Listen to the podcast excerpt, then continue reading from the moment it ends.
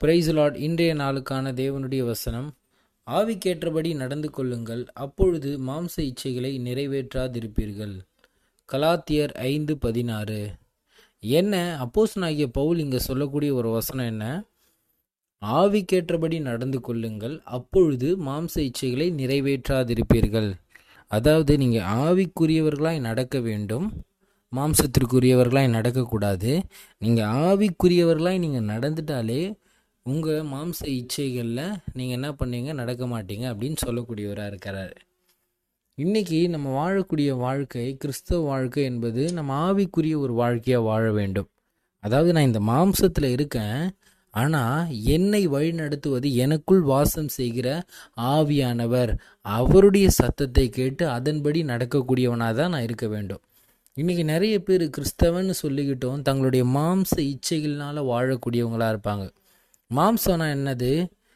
நம்மளுடைய எண்ணங்கள் தவறை நடப்பிக்கக்கூடிய சுய இச்சைகள் அப்படின்னு ஆண்டவரையும் நம்மளையும் விட்டு பிரிக்கக்கூடிய நம்முடைய காரியங்கள் எண்ணங்கள் கிரிகைகள் எல்லாமே என்னது? மாம்சத்திற்குரியவர்கள் எல்லாமே என்ன ஆகிடும் நம்மளையும் ஆண்டவரையும் விட்டு தூரமாக கொண்டு போயிடும்.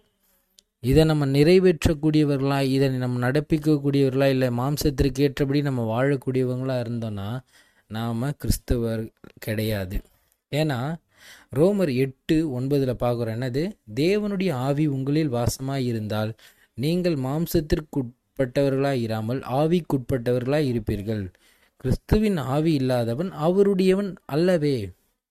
அப்போது நம்ம கிறிஸ்துவுக்குரிய ஆவிக்குரிய நம்ம வாழ்க்கையை வாழும்பொழுது தான் நம்ம கிறிஸ்தவங்க. ஏன்னா கிறிஸ்துவோடைய ஆவி நமக்குள்ளே இருந்தால் மட்டும்தான் நம்ம கிறிஸ்தவர்கள் ஆண்டவருக்குரியவர்கள்.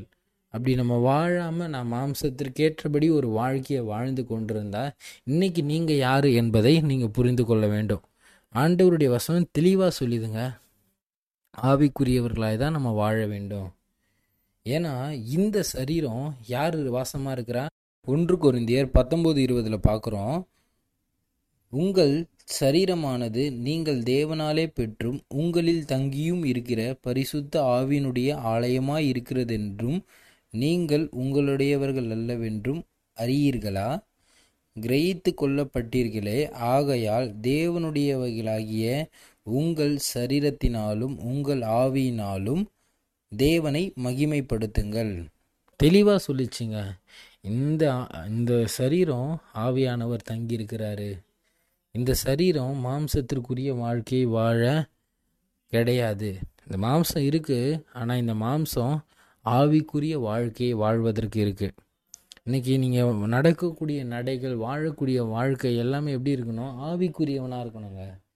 நம்ம செய்யக்கூடிய செயல்கள் எல்லாமே இன்றைக்கி நம்ம மாம்ச சிந்தனை எப்பயுமே நமக்கு தேவனுக்கு விரோதமான பகை.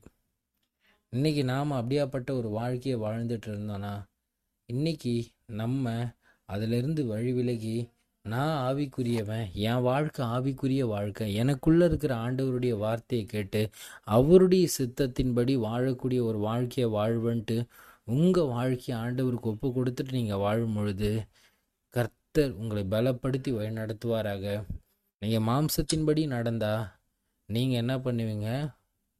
கண்டிப்பாக நரகத்திற்கு போகக்கூடியவர்களாக இருப்பீங்க. ஏன்னா மாம்சத்திற்குரியவன் கிறிஸ்துவனுடையவன் அல்லவே. தெளிவாக புரிஞ்சுக்கோங்க.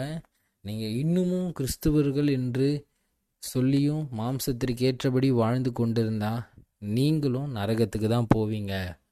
கடைசி காலங்க. கர்த்தரால் கைவிடப்பட்டவங்களாக நீங்கள் வாழ்ந்துடாதீங்க வஞ்சிக்கப்பட்டவங்களாக வாழ்ந்துடாதீங்க ஏமாந்து போயிடாதீங்க.